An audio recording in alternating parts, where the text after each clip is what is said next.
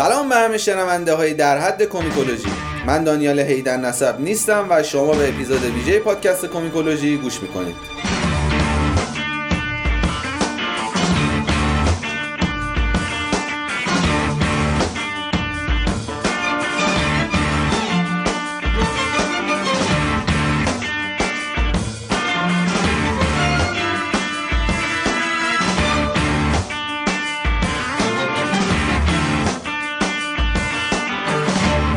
از اینکه بیشتر از این پشماتون بریزه و کانال رو عوض کنید باید بگم که من هنوز دانیال حیدرنسب هستم و همه چی مرتبه.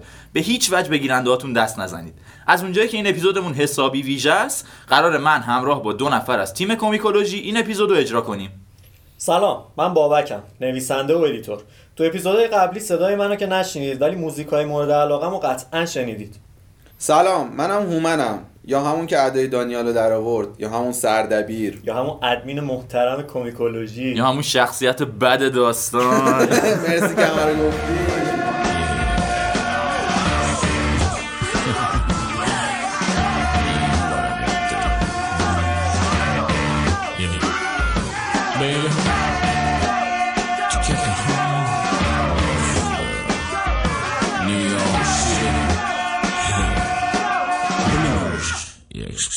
تو این اپیزود می‌خوایم در مورد franchise The Boys صحبت کنیم البته اون The Boys بچه های ایرون و اینا منظورمون نیست یه The Boys یه که هم کمیک داره هم سریال داره سریالش که مال آمازونه و یه فصل هم ازش اومده کارگردانیش هم با ایوان گولدبرگ، سث روگن و اریک کریپکی بوده. کمیکش هم کار دو تا آدم خلاق به اسم گارث انیس و داریک رابرتسونه. اولین بار هم تو سال 2006 معرفی شده. سعی می‌کنیم تو صحبتامون جوری از داستان صحبت نکنیم که سریال spoil بشه. البته خیلی کار سختیه و بعضی جاها به ناچار یه نکات ریزی اسپویل میشه. کمیکاشو که متاسفانه اکثر شنونده ها بعید می‌دونن برن سراغش اما سریال رو اگه ندیدید ولی دانلود کردید و در آینده نزدیک می‌خواید ببینید بهتر اول برید ببینیدش بعد این اپیزودو گوش بدید. ما هم اگه داستانی چیزی بخوایم تعریف کنیم سعی می‌کنیم داستانا رو از کمیک تعریف کنیم که سریال تا جایی که میشه دست نخورده باقی بمونه. ولی خلاصه حواستون باشه دیگه خطر اسپویل. البته اسپویل خیلی خفیف ولی خب به هر حال. اینم بگم که یکی از خصوصیات بارز The Boys اینه که خیلی خیلی بزرگسالانه است. یعنی دوز خشونت و سکس و مواد خیلی توش بالاست. برای همینم ما تو این اپیزود ناچاریم راجع به اینجور مسائل حرف بزنیم و لذا خطر explicit. این اپیزود مناسب افراد کم سن و سال نیست!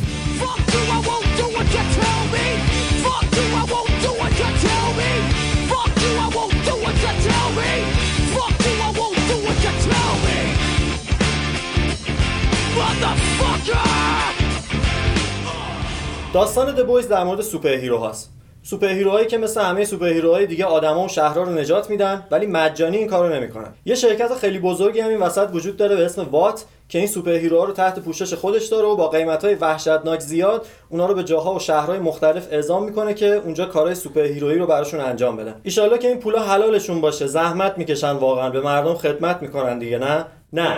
وات برای اینکه بازارش رونق بگیره بعضی وقتا یه کارایی می‌کنه که خیلی هم در شأن و منزلت superhero ها نیست بذارید سربسته بگم Vought تو business مواد مخدر، جنایات جنگی، فساد مالی تو لول دولتی و خیلی خلافای دیگه دست داره. superhero هاش هم که ماشاءالله درگیر فسادهای شخصی خودشونن.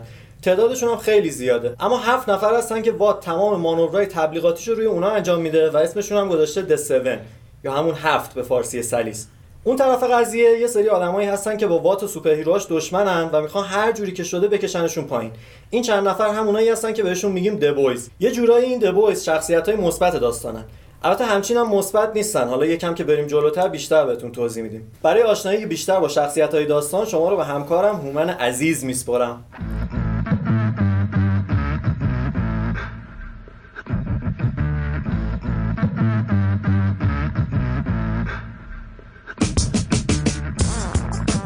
خب بهتر اول از سردسته گروه 7 که خیلی عجیب غریب قویه شروع کنیم. هوملنده.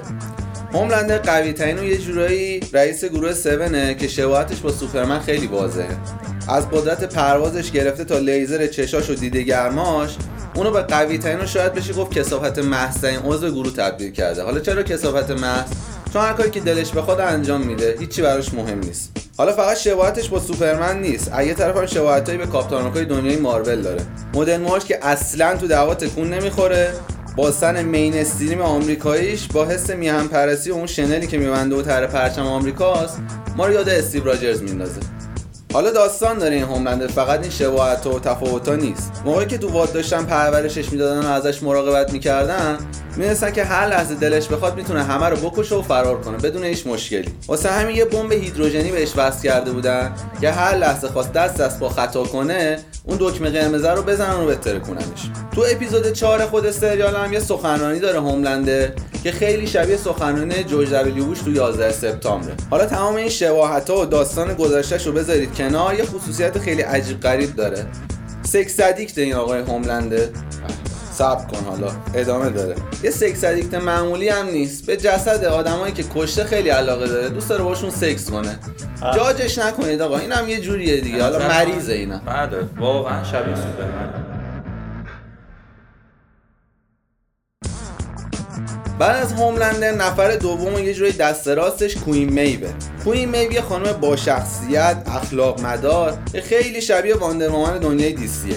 همونطور که اسم Wonder Woman از یه افسانه یونانی گرفته شده اسم Queen Maeve هم از یه اسطوره جنگجوی ایرلندی الهام گرفته شده. این اولین شباهتشونه. بعدش میریم تو طراحی لباسشون. طراحی لباسشون هر دوشون فلزی و هر دوشون هم با یه شمشیر میجنگن. تو بخش رفتاری هم میو مثل دایانا فرد اخلاق مدارتری نسبت به بقیه گروهشونه.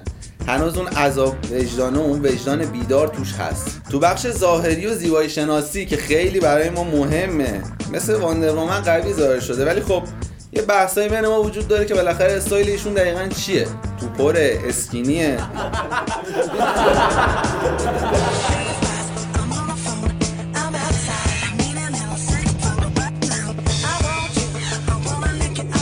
Feels good. You said would feel that good, and it does. مثل تمام کمیک های سوپر هیرویی که همیشه یه نفر از پرسرعت و سریع و نسل پنج اینترنته اینجا هم یه دونه از اونا تو 7 داریم. ای ترین. شخصیت سریع و پرسرعت گروهه که با هیوی اصلا رابطه خوبی نداره. در این حد که وقتی همون می‌بینن اگه پیرن سفید تنشون باشه اون پیرن سفیده پرچم ژاپن میشه. حالا جلوتر میگم هیوی کیه. تو نسخه کمیک A-Train و فلش شباهت های بیشتری به هم دارن فلش دنیای DC ولی این شباهته تو سریال خیلی کمتره. تو سریال خود A-Train یه شخصیتی داره که متضاده خیلی مودیه و همیشه هم نگران اینه که آقا نکنه یه آدم پرسرعت و سریعتر از من پیدا بشه اینا من از گروه بندازم بیرون. ولی خب از یه لحاظ هم این شباهتش با فلش تو سریال و کمیکا ثابته که خیلی رابطهش با کسی که دوستش داره مهمه و خیلی بهش اهمیت میده. حالا که حرف از رابطه deep بین A-Train و Hughie شد بد نیست بگم اصلا هیوی کیه. هیوی ساده ترین و کنزه ترین عضو دبویزه که همیشه بیلی بوچر رئیس گروه اونو تو موقعیتایی می‌ذاره که اصلا باشون راحت نیست و همیشه براش تازگی داره.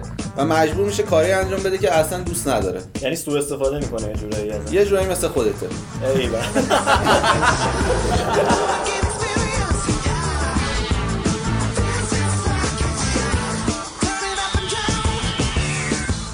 شخصیت هیوی تو کومیکا از روی سایمون پک بازیگر اسکاتلندی طراحی شده. که البته تو خود سریال نقش پدر هیوی رو بازی می‌کنه. از نظر ظاهری هیوی تو کومیک و سریال اصلا شبیه همدیگه نیستن. حالا که حرف هیوی اینم تا یادم نرفته بگم که تو سریال دوست دختر هیوی اسمش رابین وارده. همون رابینی که پسر بتمن و اینا اینا تا اینجا داشته باشید تشابه اسمو. ولی وقتی این تشابه اسم جالب تر میشه که می‌فهمید تو سریالی که تو دهه 60 درباره بتمن ساخته بودن نقش رابین رو برت وارد بازی کرده. یعنی رابین رو از این برداشتن واردم از اون آره ماین بلوینگ و اینا که میگن همینه همه چی انگار برنامه‌ریزی شده است. واقعا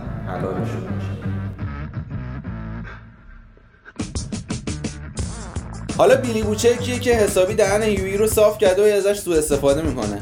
بیلی کسیه که سایه هر سوپر هیرویی رو با تیر می‌زنه. اصلا براش مهم نیست یارو دوست صمیمیشه باباشه ننشه کیه. می‌کشه میره جلو. بیلی علاقه به تمام کردن جنگش نداره. و تو کمیکا بعد از نابود کردن Seven بازم میره سراغ آدمایی که حس می‌کنه یه superpower ی دارن. حالا چرا انقدر بیلی عصبانی و همش دنبال دعوا و لاتبازیه؟ تو سری Butcher, Baker and Candle Maker می‌بینیم که بیلی با برادر کوچکترش از یه خانواده میاد که پدرشون خیلی آدم عوضیه. خیلی مادرشون رو اذیت می‌کنه. و تنها دلیلی که بیلی این باباشون نمی‌کشه این بوده که برادر کوچکترش گفته بابا نکن این کارا رو. بذار بیگناه و پاک و معصوم بمونی. سر همین این خشم و عصبانیت باهاش میمونه تا زمانی که با Seven آشنا میشه. میگه خب چی بهتر از این؟ یه مش آدم عجیب و خلقه که کلی هم کسافت کاری دارن. برن سراغ اینا حسابشون رو برسن.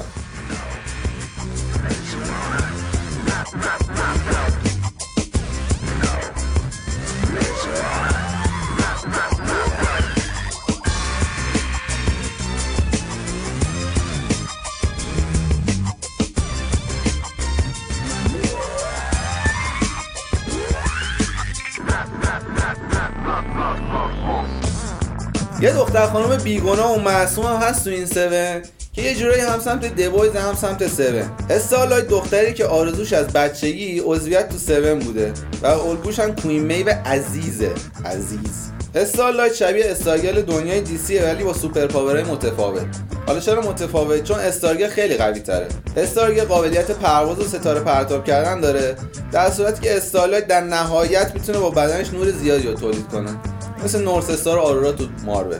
design لباسشون عین همدیگه است و هر دوشون هم یه جوری بود بیگناه و مظلوم و من با اینا نیستم گروهشونن هر دوشون هم در مورد لو دادن هویتشون کاملا با خودشون صاف شدن و اصلا براشون مهم نیست کسی بدونه اینا کیان. MCU رو که می‌دونید چیه؟ همون Marvel Cinematic Universe، Endgame و Iron Man و کاپتان آمریکا اینا توشه. حالا تو The Boys یه VCU داریم که همین برنامه ساخت فیلم رو برای وات انجام میده. مثلا تو سریال آگهی یه فیلم نشون میده که اسمش G-Men World War ه که میشه گفت ترکیب از X-Men و Civil War ه. حالا رئیس این تشکیلات کیه؟ خانم Madelyn Stillwell که البته تو کومیکا یه پارچه آقاست کلا تو کومیکا شخصیتش مرده. شاید Vought شبیه مارول باشه اما Seven کپی برابر اصل Justice League ه.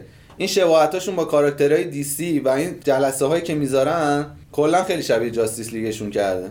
حالا حتما براتون سوال پیش اومده که اینا که همشون شبیه شخصیت های DC هن پس بتمنش کو کی شبیه بتمنه اینجا؟ بتمن قربونش برم. عزیز دل. تو کمیک های دبویز یه شخصیتی هست به اسم تکنایت که مثل بتمن یه خونه بزرگ با یه غار مخفی داره. ولی خب سوپر پاورش تو اینه که می‌تونه لباسای خیلی خفن با یه تکنولوژی خفن درست کنه. مهمترین داستان تکنایت توی کمیک شماره هفت دبویز مطرح میشه که اینجا خلاصش رو براتون تعریف می‌کنیم.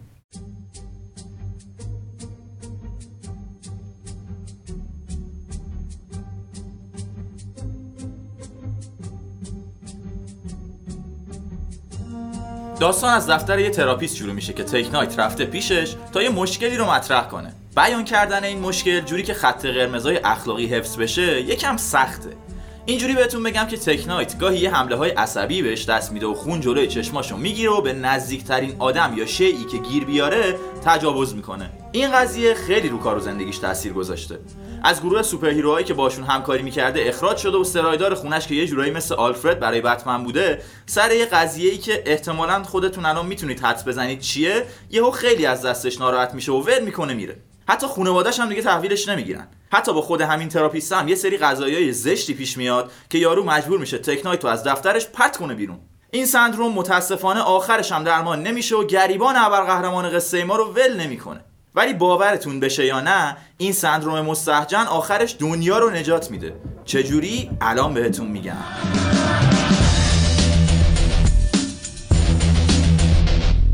یه مدت بعد یه شهاب سنگی به زمین نزدیک میشه که یه سوراخ بزرگ هم روش داره. هر کسی این شهاب سنگ رو می‌بینه می‌دونه که دقیقا راست کار کدوم سوپر هیروه بله تکنایت با لباس مخصوصش به سمت فضا پرواز می‌کنه و جوری به شهاب سنگ تجاوز می‌کنه که آخرش نه چیزی از خودش میمونه نه از اون شهاب سنگه.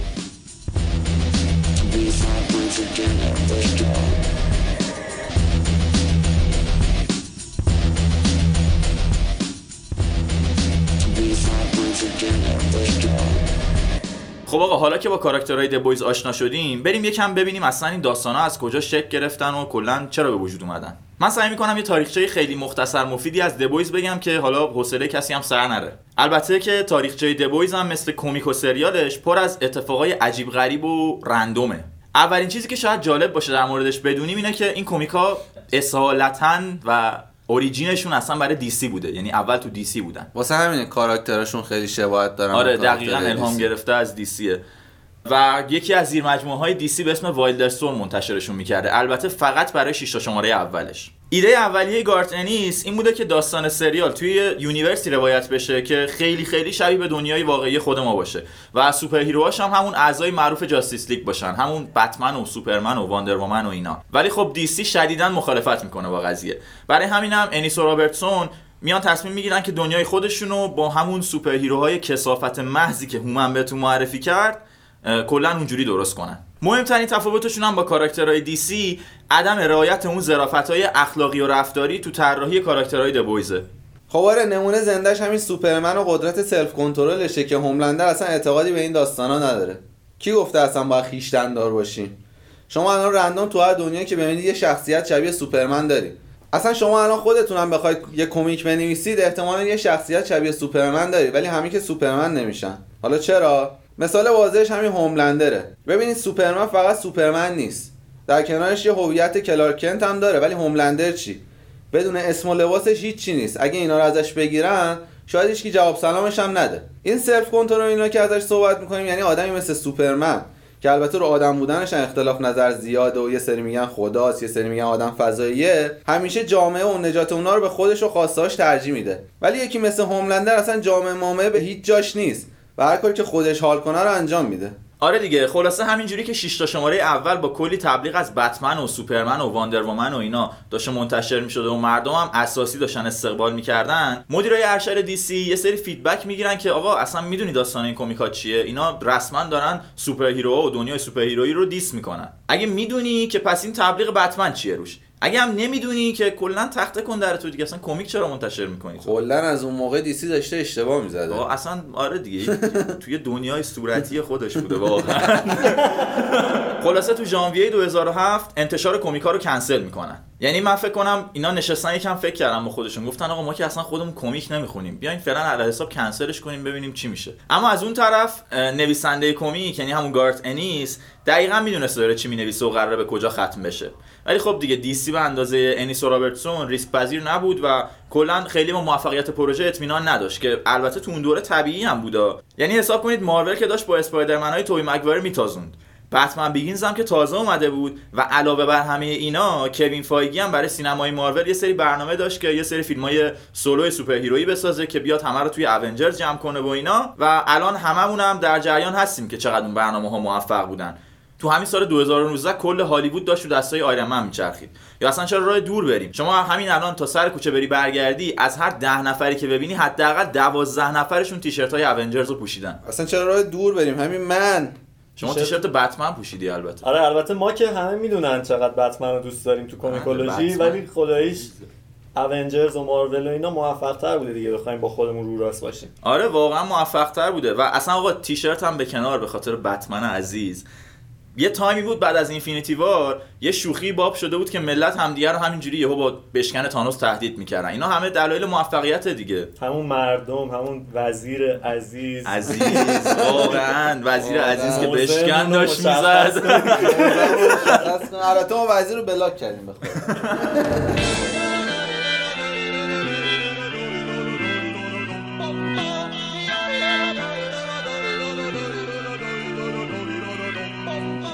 ولی خب اگه الان درست به قضیه نگاه کنیم می‌بینیم که واقعا هیچ منطق و فکری پشت کنسل شدن داستانا نبوده. یعنی نهایتا مدیرای DC نشستن گفتن که آقا کنسلش کنیم که به خاک سیاه نشینیم. ولی خب این کنسل شدن چاپ هم همینجوری یهویی اتفاق نیفتاد که شب بخوابن صبح باشن بگن آقا کنسله. اینا اومدن یه جلسه گذاشتن با گارت انیس و دریک رابرتسون و دو تا option دادن. اولیش چی بود؟ این بودش که آقا یا بیاین. این dose خشونت و سکس کمیک رو بیاریم پایین تر یکم تعدیلش کنین این پسرای انقدر بدتون. یکم گوگولی بشن بوجی موجی بشن. دومین راه که خیلی جالب تر بوده انگار این بوده که کلا با یه خدافظی همدیگه رو خوشحال کنیم. شاخصه اصلی کمیک های The Boys زاویه دید متفاوتیه که به دنیای superhero و فرهنگشون داره. البته اینکه انیس تو اون دوره یه چیزایی مثل سکس و خشونت شدید و drug هم چاشنی قضیه کرده بوده قطعا تو موفقیت داستانهای The Boys بی تاثیر نبوده. ولی خب اگه می‌خواستن داستانا رو به خاطر همچین چیزایی سانسور کنن خب دیگه وجه تمایزشون و تفاوتشون با باقی کمیکا چی می‌شد؟ اصلا هیچ معنی نداشت دیگه. اینجوری میشه که راه The Boys و DC خیلی زود از هم دیگه جدا میشه. یه نکته جالبی که هست اینه که تو صنعت اون دوره آمار فروش این 6 تا شماره اول خیلی خفن بوده. یعنی انقدی خفن بوده که تقریبا تمام ناشرای فعال اون زمان به محض شنیدن خبر کنسل شدن دبویز پیشنهاد همکاری میدن. اما خب انیس و رابرتسون سر قضیهشون با دی سی حسابی زخم خورده بودن و دلشون می‌خواسته یه جایی باشن که بتونن بیشترین کنترل ممکن رو روی چاپ و نشر داستان داشته باشن. و خلاصه بین تموم این ناشرا با داینامیت به توافق می‌رسن و از شماره 7 تا 72 کمیک بین سالهای 2007 تا 2012 تحت برند داینامیت منتشر میشه.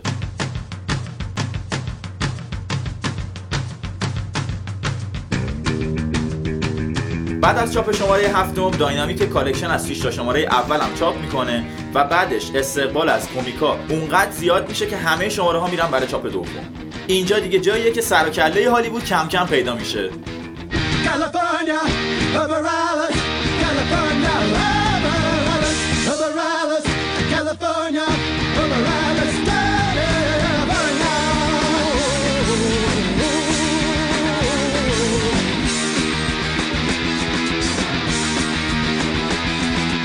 سال 2008 نیل موریتس که برای franchise Fast & Furious یا به همون فارسی سلیس خودمون سری و خشن حسابی معروف شده بوده خبر محبوبیت و موفقیت کمیکای The Boys رو میشنوه و میاد پیشنهاد میده که داستان رو برای ساخت فیلم به استودیوهای مختلف هالیوود ببره. البته این موضوع ورود The Boys به صنعت سینما و تلویزیون یه چند سالی طول می‌کشه که این چند سال طول کشیدنش هم جزو روند تولید بوده ها. یعنی منظورم اینه که شما ممکنه یه ایده و اصلا حتی گزینه ساخت فیلمش هم رو میز داشته باشین. ولی خب دلیل نمیشه که پروژهتون پیشرفت کنه و رو به جلو بره.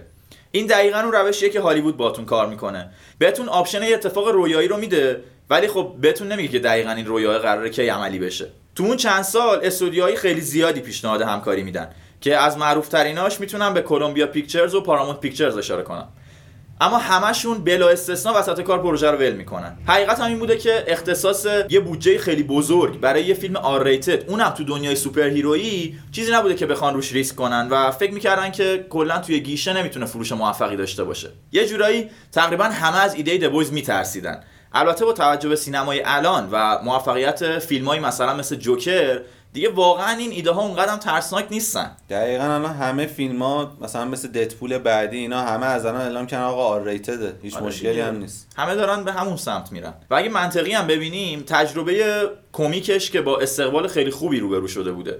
و داستان فیلم هم که قرار بوده از رو کمیک اقتباس بشه و همون روند رو پیش بگیره. خب قطعا موفقیتش حتمی بوده دیگه. حالا یه هفت سال بریم جلوتر. جایی که بالاخره آمازون وارد قضیه میشه و با ایوان گولدبرگ، ستروگن و اریک کریپکی پروژه رو رو هوا میقاپه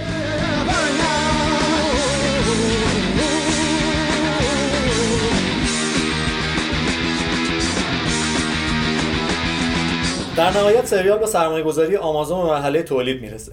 اما اگه سریال رو دیده باشید کمیکاش هم خونده باشید حتما می‌دونید که درجه خشونت و استغفرالله بودن سریال نسبت به کمیک باز خیلی پایین تره تو کمیک های دبویز هر صفحه رو که ورق می‌زنید می‌بینید یا یکی داره دندونا اون یکی رو خورد می‌کنه یا دستشو کرده تو شکم اون یکی داره دل و رودهشو می‌کشه بیرون یا این داره زورکی به اون یکی مواد تزریق می‌کنه یا دو نفر دارن با هم تو تخت یه کارایی می‌کنن که ما اصلا دلمون نمی‌خواد تو جریان جزئیاتش قرار بگیریم. من بیشتر از دو نفر هم دیدم ولی. راست میگی 6 نفر 7 نفر 11 یازده نفر. نفر. منتظر من من نظری ندارم تو این مورد تو مگه خودت یکی از همون 11 تا نبودی؟ من فقط اگه کوین میو عزیز. نه هوملندره. آقا بس کنید دیگه بیشتر آر ریتد نکنیم. موفق نمیشه. آره خلاصه. برای اینکه وضعیت این خشونت و اینا رو براتون یکم روشن‌تر کنیم بیایید یه سری بزنیم به شماره 11 کمیکای دبویز بیلی بوچر و رفقا برای یه کاری رفتن روسیه. کارشون هم اینه که سر از کارای یه بانوی با وقاری به اسم نینا در بیارن که می‌خواد با کمک وات و 150 نفر از سوپر هیروهاش تو روسیه کودتا کنه.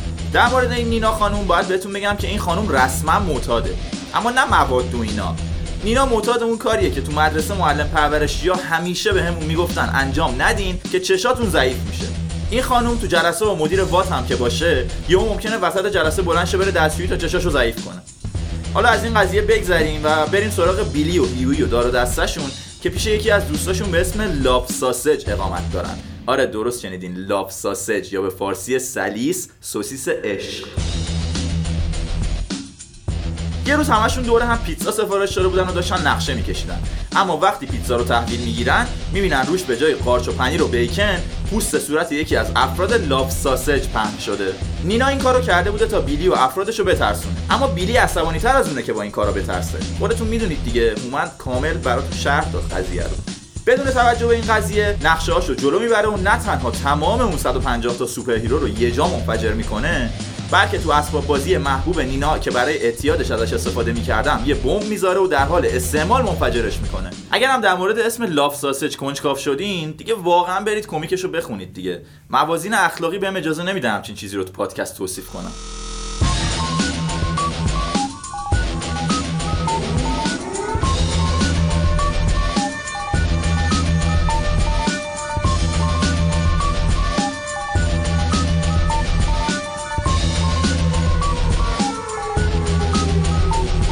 حالا که درباره تفاوت کمیک و سریال دویس صحبت کردیم بیایم ببینیم کلا کمیک چه تفاوتی با بقیه مدیوما داره مثل فیلم و سریال و این داستانا قدیمی ترین نمونه ای که از کمیک وجود داره مال 17 هزار سال پیشه. 17 هزار سال پیش خیلی ها بتمن و آیرون من اینا همه موز بودن. یه سری نقش و نگار بوده توی قاره لاسکو تو جنوب غربی فرانسه.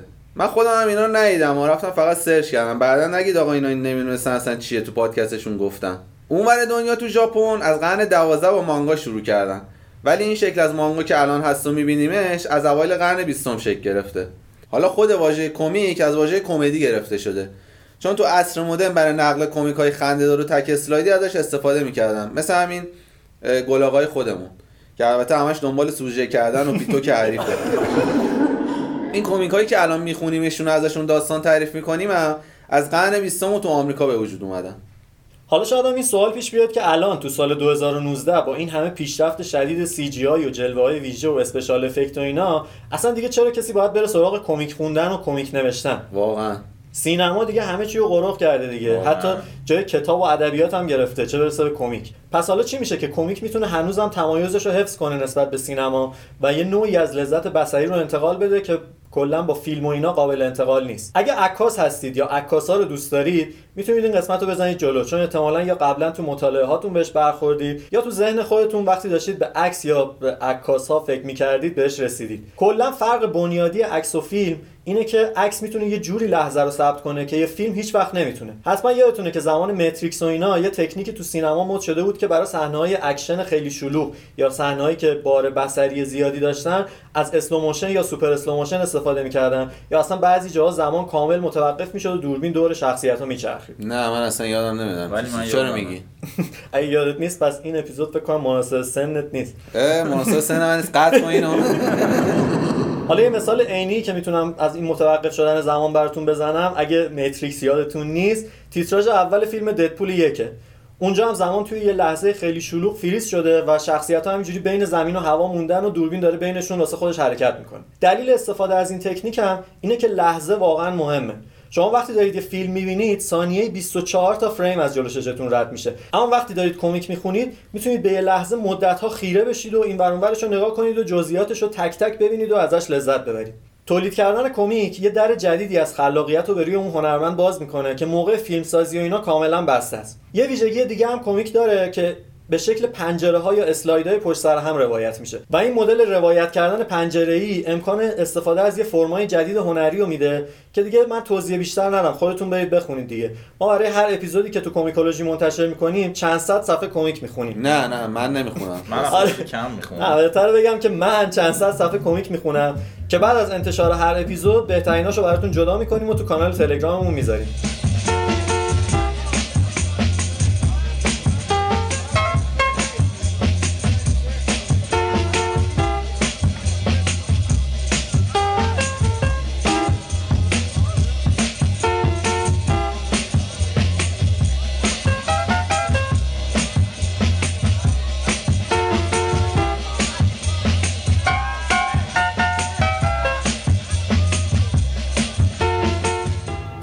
حالا که راجع به تفاوت بنیادی کمیک و سایر مدیوم های هنری صحبت کردیم بیاین یکم deep شیم تو خود بحث این اپیزود یعنی خود The Boys و اصلا ببینیم که تفاوت روایت The Boys با باقی کمیک ها چیه. قطعا کسایی که سریال دیده باشن یا متاسفانه بعید می‌دونم کسی کمیکاشو خونده باشه به جز بابک عزیز.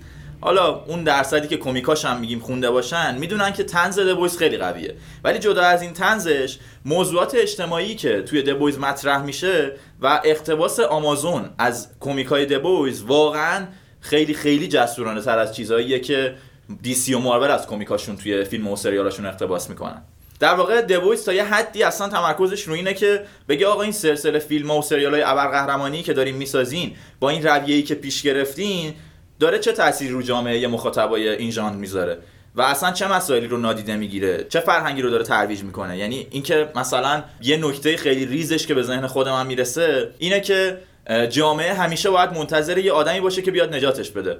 و همه همیشه چشمشون به آسمونه که یه ناجی بیاد و, و خودشون هیچ جوره هیچ اختیاری از خودشون ندارن در برابر حوادثی که پیش میاد. و مخصوصا تمرکزش رو اینه که حالا این super hero اگه تو دنیای واقعی ما باشن و برعکس قهرمانای رنگی پنگی و خوشگل مارول و دیسی و مثل همه آدمای دیگه از جمله خود ما و شنونده های در حد این پادکست اخلاقای خوب و بد و اصلا خطرناک داشته باشن چه اتفاقی میفته؟ یعنی The Boys همه جوره داره این ژانر رو نقد می‌کنه. از تأثیری که سازمانهای رسمی و غیر رسمی و نهادها و دولتها و رسانه ها و مردم روی این آدما می‌ذارن راحت صحبت می‌کنه. و اون روایت کلیشه‌ای که این دوتا غول صنعت کمیک و سینمای کمیک دارن درباره superhero هایی که همیشه در خدمت بشرن رو به چالش می‌کشه. البته نمی‌تونیم بگیم که مارول و دیسی روی این مسائل مانور ندادن ها. مثلا تو فیلم کاپتان آمریکا Civil War به دعوای بین Avengers و سازمان ملل و دولت ها اشاره میشه. اما خب انقدر تو background و محوه که اصلا کسی اونقدر متوجهش نمیشه واقعا. و خلاصه روایت The Boys خیلی خیلی بی‌تعارف‌تر از این حرفاست آقا بیاید رو راست باشیم. هیچکی بدش نمیاد که قدرت های فرابشری داشته باشه. چه می‌دونم بتونه پرواز کنه یا نسبت به هر سلاحی مقاوم باشه. من که خوشم نمیاد پرواز. فقط super power Tek Knight رو می‌خوام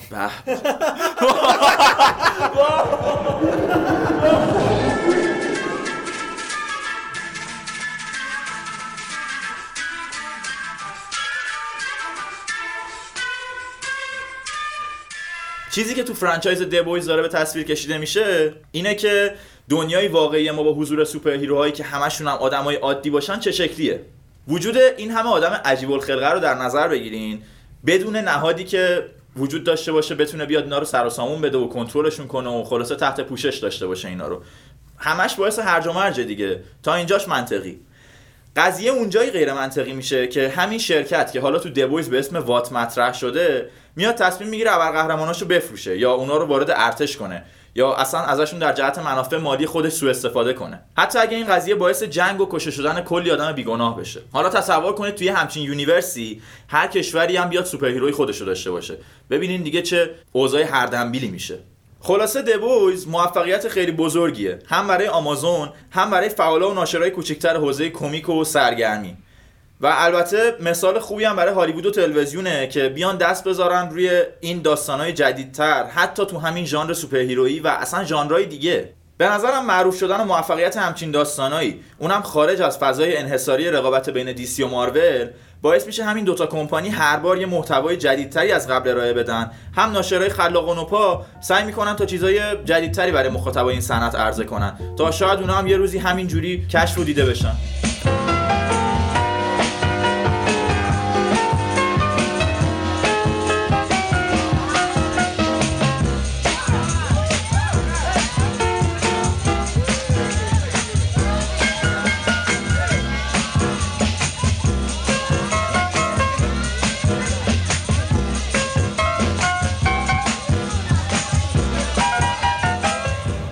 این اپیزود پادکست رو توی یه جمله کوتاه خلاصه کنیم. میشه اینکه The Boys یه franchise یه که توش برعکس دیسی و مارول و اینا super hero آدمای خوبی نیستن. اما حالا بیاید یه بررسی بکنیم ببینیم اصلا مرز خوب و بد توی این داستانهای کمیک کجاست. یه super hero خوب یعنی چی؟ villain ا اصلا چه جور آدمایی هستن و چی تو شخصیتشون دارن که بهشون میگیم villain؟ البته جواب این سوال اونقدر که فکر کنید آسون نیست. مثلا اینجوری نیست که بگیم بابا villain دیگه آدم بدیه بقیه رو می‌کشه و اذیت می‌کنه و اینا. شخصیت بد داستان منم. آره هومن عزیز. super hero هم خیلی وقتا از این کارا می‌کنن.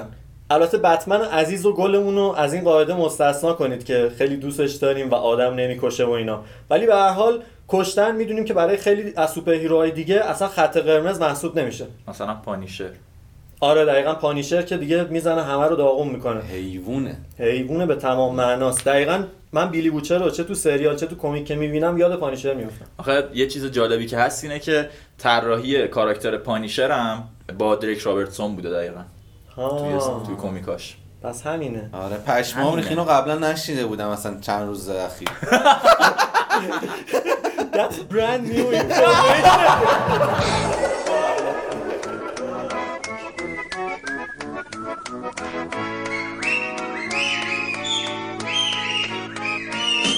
اگه بخوام خیلی ساده بگم خوب و بد توی دنیای سوپر این شکلی تعریف میشه که جمع و جمعگرایی یعنی خوب فرد و فردگرایی یعنی بد و شر و این حرفا. حالا این یعنی چی؟ برای فهمیدن بهتر این قضیه بیایید برگردیم به پدر بزرگ مادر بزرگای superhero یعنی همون اساطیر قدیم. زمان انسانهای اولیه یکی از چیزهایی که باعث به وجود اومدن اولین جامعه های بشری شد همین اسطوره و افسانه بود. یعنی دین و ملیت و اینا که اون موقع وجود نداشته. تنها چیزی که آدما رو فراتر از روابط خونی و خونوادگی به هم وصل می‌کرده این بوده که مثلا یه عده‌ای همه فن روح خرس بزرگ قرمز در آسمان ها باشن. این قضیه تو جامعه امروزی هم البته هست. مثلا جامعه بچه‌های توی مدرسه رو در نظر بگیرید ممکنه این جامعه به دو دسته تقسیم بشه. اونایی که فکر می‌کنن آیرن قوی تره یا اونایی که فکر می‌کنن بتمن قوی تره حالا این وسط وقتی دانش آموز جدید به این مدرسه اضافه بشه که اعتقاد داشته باشه سوپرمن از همه اینا قوی تره با اینکه نظرش خداییش هم درسته اما تو مدرسه جایی نداره. دقیقا من که میزنمش. تو هم اگه بزرگتر بودی تو اون مدرسه قطعا اون یارو به نظرم تو هم اگه بی وی اس رو دیده بودی که دیدی فکر کنم میزدیش. ما که هممون تو اون مدرسه جز اونایی هستیم که فن بتمنی. گفتن. آره خلاصه. این بچه الان تو اون مدرسه ای که ما توش فن بتمنیم یه سری هم فن آیرن منن جایی نداره. و برای اینکه بخواد توی اون جامعه پذیرفته بشه سه تا راه پیش روشه.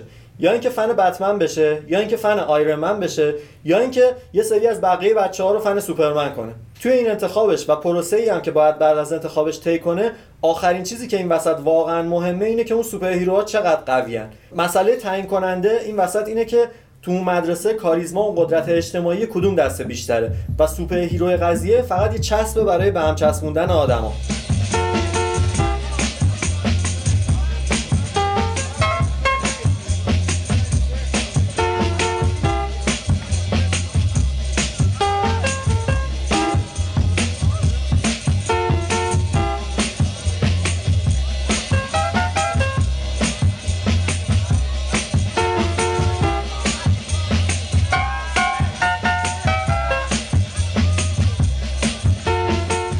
superhero همه که نه ولی اکثرا ماسک دارن.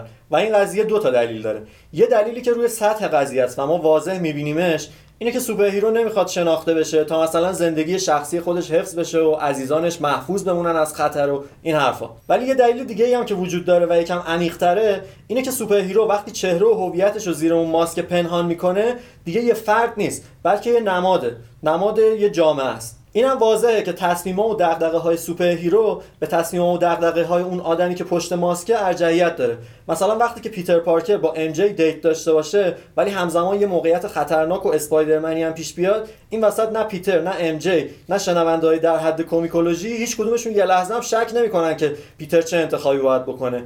date چیه؟ باید بره دنیا رو نجات بده. به خدا دانیال date و انتخاب می‌کنه. خب اصلا درش. مهمه. من اگه منم اگه Spider-Man بودم نه. date و انتخاب نمی date می‌رفتی دیرم میومدی سر قرار ناگفت... ما. ناگفته نمونه که من تو بچگی خیلی تلاش کردم. یعنی مثلا با عنکبوتا خیلی ور می‌رفتم که یه نیشی یا چیزی بدم. ور می‌رفت date می‌رفت آره دیگه خیلی تحت تاثیر Spider-Man های توبی مگوایر بودم آره خلاصه. پیتر در واقع انتخابی نداره و اون وسط فقط یه پوشش برای Spider-Man و زندگی شخصیش هیچ وقت تو اولویت نیست. موزیکی هم که برای فیلم های superhero یی ساخته میشه به نوعی در راستای همین جمعگراییه معمولا برای این موسیقی ها از گام ماژور استفاده می‌کنن و یه ارکستراسیون شلوغ دارن که ما رو بیشتر از هر چیز دیگه یاد سرود ملی کشورها میندازه که این شباهت کاملا هم طبیعیه کاملا هم طراحی شده و هدف داره. به خاطر اینکه هر دوی این موسیقی ها یه هدف دارن. هدفشون هم ایجاد حس اتحاد و نودوستی و تعلقه. از اون طرف موسیقی که به عنوان تم شخصیت های منفی ساخته میشه الزامی به استفاده از ارکستراسیون نداره. گامش خیلی وقتا کروماتیکه و کروماتیک هم یعنی اینکه هر نوتی که به دستشون بیاد هر دنبیل که البته نه ولی بدون محدودیت استفاده می‌کنن. و ویژگی این نوع موسیقی هم به زبون ساده اینه که می‌خواد این پیام رو منتقل کنه که این موجودی که داری می‌بینی خودی نیست از جنس ما نیست ویلنه.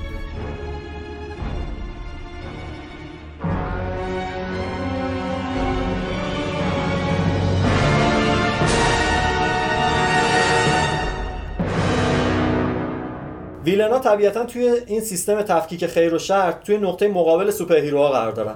و تمام چیزی که براشون مهمه نفع شخصی خودشونه. برای یه villain فقط هویت خودش و ego خودش مهمه. یه سری مفاهیمی مثل اتحاد و همکاری و اینا اصلا واسه villain معنی نداره. چه برسه به اینکه بخواد بفهمه فداکاری چیه. کلا جهان بینی که یه villain تو ذهنش داره اصطلاحا every man for himself یعنی هیچکی با هیچکی تیم نیست و هر کی باید خودش گلیم خودش رو آب بیرون بکشه. یعنی دقیقا برعکس همون چیزی که superhero ها نمادش هستن.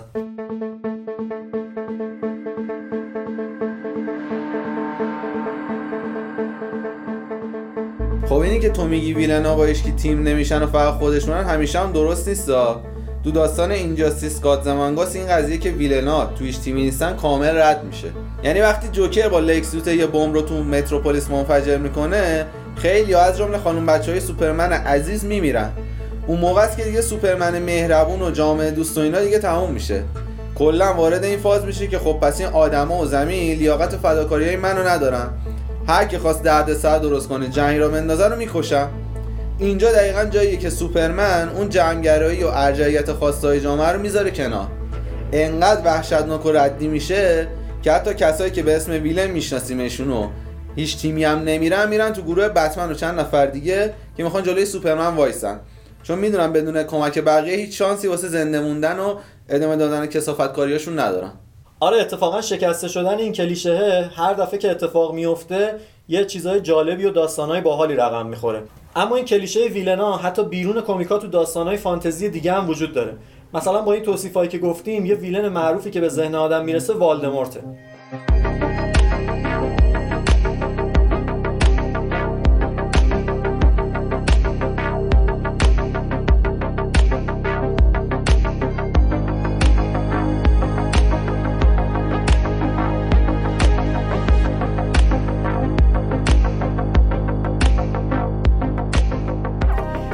کل داستان هری پاتر حول فداکاری میچرخه و داستان اون زخمش و اون باند خاصی که با والدمورت داره و اینا همش به مسئله فداکاری برمیگرده و چند بارم تو داستان این قضیه رو اشاره می‌کنن که والدمورت هیچ درکی از مفهوم فداکاری نداره. یا مثلا ارباب القا رو در نظر بگیری کل این قضیه یه حلقه و سارون و اینا بر همین اساسه.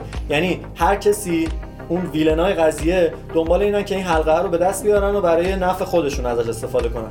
ولی حالا فعلا با این قضیه کاری نداریم. می‌خوام یه صحنه جنگ رو براتون تصویر کنم از سپاهیان خیر و شر که توی ارباب القام خیلی اتفاق میفته طرف سپاهیان خیر همیشه حواسشون به همدیگه هست. با همدیگه رفیقن. یعنی مثلا اگه وسط اون نبرد یکی به کمک نیاز داشته باشه رفیقش از این ور می‌بینه و یه شمشیری گرزی چکشی چیزی پرت می‌کنه که رفیقش رو نجات بده. اما اون طرف یه مش ارک وحشی هن که اصلا وقتی تو چشاشون نگاه می‌کنی معلومه که خودشون هم اصلا نمی‌دونن برای چی دارن میجنگن. همینجوری فقط خشونت رو انگار می‌خوان. همدیگه رو زیر دست و پا له می‌کنن می‌دونن این ور اون ور و اینا. دقیقا عین همون every man for himselfی که گفتیم.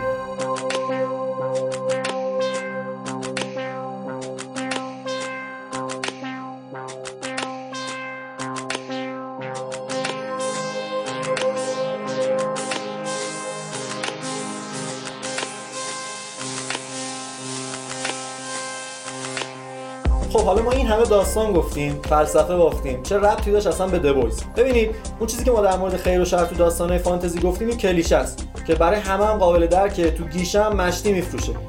حالا کاری هم نداریم که اصلا چقدر از واقعیت دوره. حتی اگر هم دور نباشه بازم کلیشه است. و از اون کلیشه هایی که هر دفعه میشکنه اتفاقای جالب میفته. مثل همون قضیه سوپرمن تو اینجاستیس که هومن تعریف کرد یا همین دبویز خودمون. توی دبویز شخصیت سفید اصلا نداریم. یه جورایی اصلا همه شخصیت ها خاکستری بیشتر مایل به مشکی هن. بیلی بوشر و تیم دبویز نزدیکترین چیزی هستن که می‌تونیم به عنوان قهرمان در نظر بگیریم. که همینا رو هم وقتی با داستانهای دیگه مقایسه می‌کنیم می‌بینیم عنوان قهرمان اصلا براشون زیادیه. آره اتفاقا این چیزی که میگی به نظر من و به نظر خیلی های دیگه اصلی ترین دلیل موفقیت دبویزه یعنی ببین دلایل موفقیت دبویز اگه بخوایم بشمونیم خیلی زیادن. از سکس و خشونت زیادش بگیر تا اون سکانس های شوکه کنندش که هر سری که می‌بینی واقعا پشمای آدم میریزه. ولی خب با داشتن تمام این فاکتورا چیزی که دبویز داره به مخاطب بزرگسال و البته علاقمند به کمیکش ارائه میده محتوایی که می‌تونه توی درجه اول بدون اینکه با بچهش مثلا شیر کنه راحت بشینه ببینه. و خیلی بیشتر از یه سری نبرد کلیشه‌ای بین یه سری قهرمانای سنتیه که همیشه می‌برن و یه سری ویلنایی که اون طرف قضیه‌ن و باهوشن اما همیشه محکوم به شکستن ته داستان. ولی خب به نظرم صرف داشتن یه سری صحنه نود یا مثلا فوش دادن یا حتی سکانس های شوکه کننده ای که خیلی مشتی و خفن طراحی شدن بدون اینکه یه داستان جذاب داشته باشی با یه سری کاراکترهای مناسبی که اون داستان رو پیش ببرن باعث موفقیت یه سریال اونم تو سال 2019 نمیشه. اصلا خیلی هم خفن نیست به نظر من سریالش. یعنی از نظر ساخت و اینا خیلی چیز عجیب غریبی نیست. نکته همینه. یعنی سکانس های شوکه کننده هم اصلا میگیم داره. اصلا برگ برندش به نظر من همون موضوع نابیه که انتخاب کرده. آره دقیقاً. دقیقاً. یعنی نمی‌تونی بگی خیلی کیفیت ساخته خفنی داره خیلی بازیگرای خفنی داره همه چی درسته. ولی اون داستانه یه چیز جدیده یه اون کلیشه رو شکوندنه این باعث شده که خیلی جذاب باشه واسه همه. آره دیگه دقیقا. همونطور که خودت گفتی خب طراحی کاراکترهای The Boys بدون شک الهام گرفته از شخصیت های معروف و محبوب DC ه ولی خب چرا DC طبیعیه دیگه. خب این کمیک ها origin شون واسه DC بوده و اصلا گارت انیس و داریک رابرتسون هم اول برای DC کار می‌کردن و تحت تاثیر اون کمپانی بودن. ولی خب یه نکته دومی وجود داره که شاید خیلی بهش توجه نشه. اونم اینه که ما کمتر superhero ی رو تو دنیای مارول می‌بینیم که آدم فضایی باشه چه می‌دونم اسطوره و خدا باشه و از جهانهای موازی اومده باشه اصلا و در کل آدم عادی نباشه.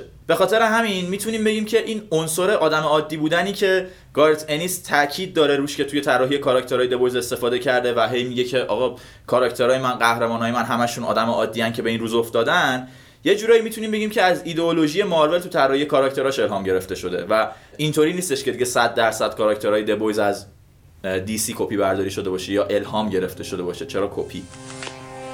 اما با همه این حرفا کاراکترهای انیس خیلی عجیب غریب و خنده دارن و یه جورایی از هیچ کدوم از اون روش های طراحی یه ابرقهرمان حداقل به این شکلی که ما تو این چند سال دیدیم پیروی نمی‌کنن. یعنی بعضی وقتا ممکنه وسط دیدن سریال یا خوندن کمیک با خودت بگی که بابا کدوم احمقی اینا رو نوشته هستن. قهرمانای The Boys با وجود اینکه از لحاظ بصری برای هممون آشناان اما یه سری پیچیدگی های شخصیتی مخصوص به خودشونو دارن.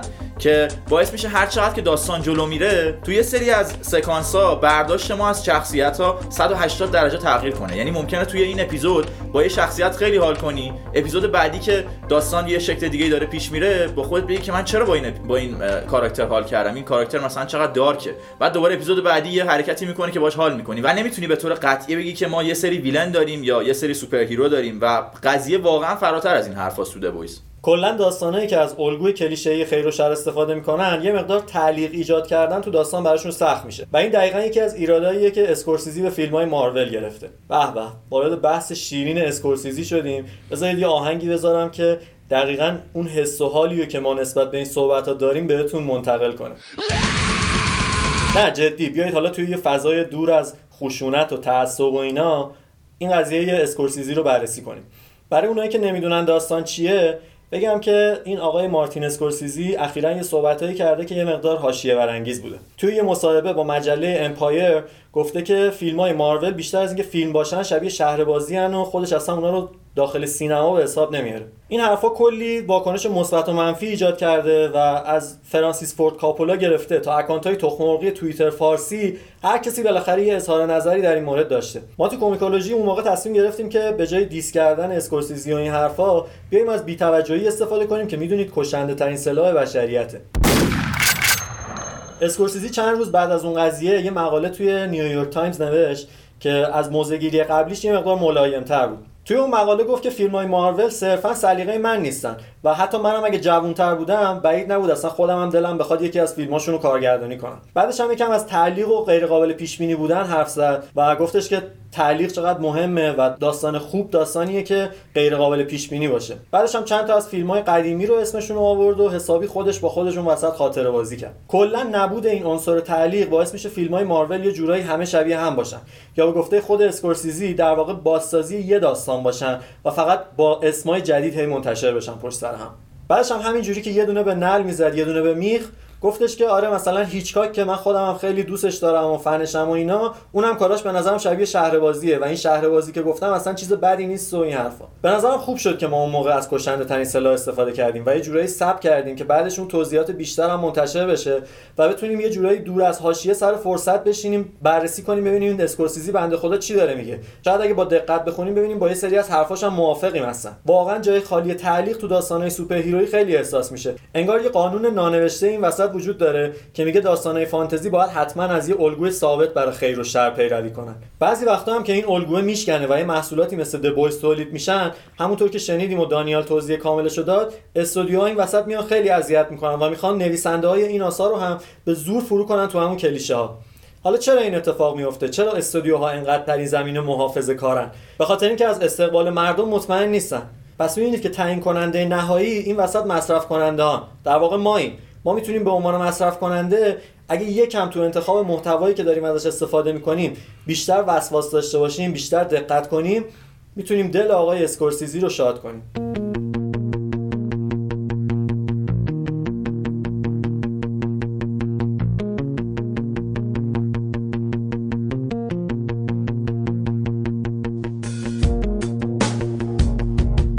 اگه سریال رو ندیدید توصیه می‌کنم که حتما ببینید فصل دومش هم قراره بیاد و تریلرش رو هم چند روز پیش توی کانال تلگرام کومیکولوژی گذاشتیم امیدوارم از این اپیزود ویژه لذت در حد رو برده باشید و طولانی بودنش هم حوصلتون رو سر نبرده باشه. دیگه تو این پایان اپیزود می‌خوام هم یه تشکر اساسی از همه شنونده های کومیکولوژی که تا الان اپیزودامون رو گوش دادن و حمایتمون کردن بکنم و یه درخواست کوچولو هم از همه شنونده هامون دارم که ما رو حمایت کنید. البته منظورم حمایت مالی نیستا بهترین و مفیدترین کاری که احتمالا هر کدوم از شنونده ها برای هر پادکستی می‌تونن انجام بدن اینه که اونو به بقیه معرفی کنن. ما هم دقیقا همین کار رو ازتون می‌خوایم. ما رو به دوستاتون معرفی کنین که کمک کنه بیشتر شنیده بشیم. برای گوش دادن به کومیکولوژی لازم نیست حتما خوره کمیک باشیم. فقط کافیه داستان شنیدن رو دوست داشته باشیم. ما کلی محتوای اضافه بر پادکست هم تو شبکه های اجتماعیمون داریم. اخبار و مطالب باحالی هم که به نظرمون می‌رسه توی تلگرام، اینستاگرام و توییتر باهاتون به اشتراک می‌ذاریم. علاوه بر همه اینا کلی بحث و مسابقه و این داستانا هم داریم و خلاصه تو سر و کله هم می‌زنیم و خوش میگذره.